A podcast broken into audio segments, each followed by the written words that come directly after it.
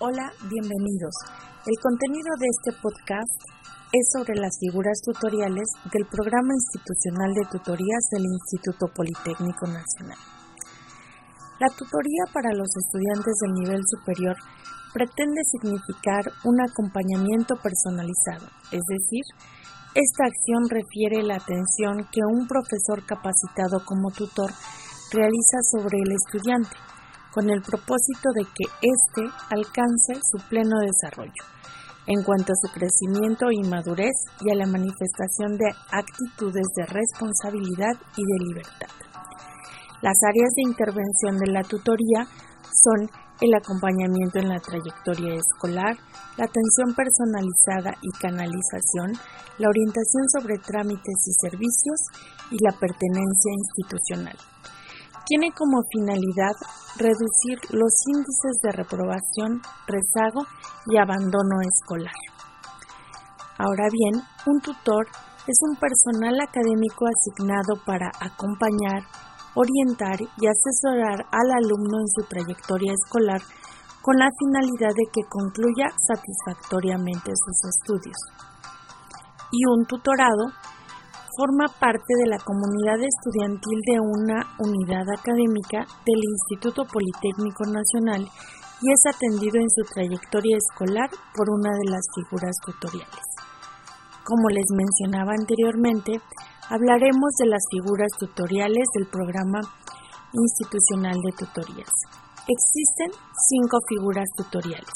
Tutoría individual, tutoría grupal, entre pares, de recuperación académica y tutoría de regularización. La tutoría grupal es la actividad de acompañamiento durante todo un periodo escolar, es decir, un semestre. El tutor grupal apoya en el fortalecimiento del sentido de pertenencia institucional, difunde los derechos y obligaciones, conoce los programas y servicios de apoyo disponibles en su unidad académica y en el Instituto Politécnico Nacional, y en su caso realiza la canalización correspondiente. La tutoría individual es un acompañamiento académico, personal o ambos que se realiza a lo largo de un periodo escolar a petición de un alumno, quien ha identificado al tutor que puede apoyarlo en temas de su interés. En este sentido, la figura tutorial brinda orientación sobre los programas académicos, trámites y servicios disponibles en el instituto y si es el caso, canaliza las dependencias politécnicas que puedan brindar atención al alumnado en las problemáticas identificadas, asumiendo el compromiso de generar un ambiente de respeto, confianza y escucha empática para abordar junto con el tutorado temas como dificultades académicas, habilidades de estudio, dudas relacionadas con su trayectoria académica, situaciones familiares, sociales o de salud. Por otra parte tenemos a la tutoría entre pares. Esta es una actividad desempeñada por alumnos con un buen dominio de determinadas unidades de aprendizaje, las cuales frecuentemente tienen alto índice de reprobación. La tutoría entre pares se realiza en un espacio y horario asignados y la labor del alumno tutorado es explicar los temas que no han sido comprendidos parcial o totalmente.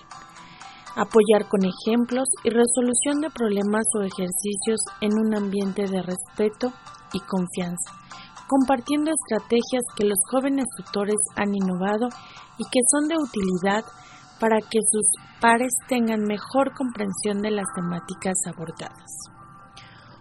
Otra figura tutorial es la tutoría de recuperación académica. Esta es la acción dirigida a grupos de alumnos en riesgo o de rezago o bien de abandono, que han cursado ya una unidad de aprendizaje y no la han acreditado. Esta acción tiene la finalidad de regularizar la trayectoria escolar de los alumnos. Finalmente, tenemos la tutoría de regularización. Esta es la acción dirigida a un grupo de alumnos que requiere reafirmar conocimientos, que no hayan acreditado en temas específicos de difícil comprensión o para mejorar el rendimiento académico en una unidad de aprendizaje. Ahora que ya hablamos de estas cinco figuras tutoriales, vamos a definir el perfil de un tutor. Como bien habíamos mencionado, este es un docente que tiene que actualizarse y cursar alguna actividad relacionada con la función tutorial tales como diplomados de tutoría, cursos, talleres o seminarios.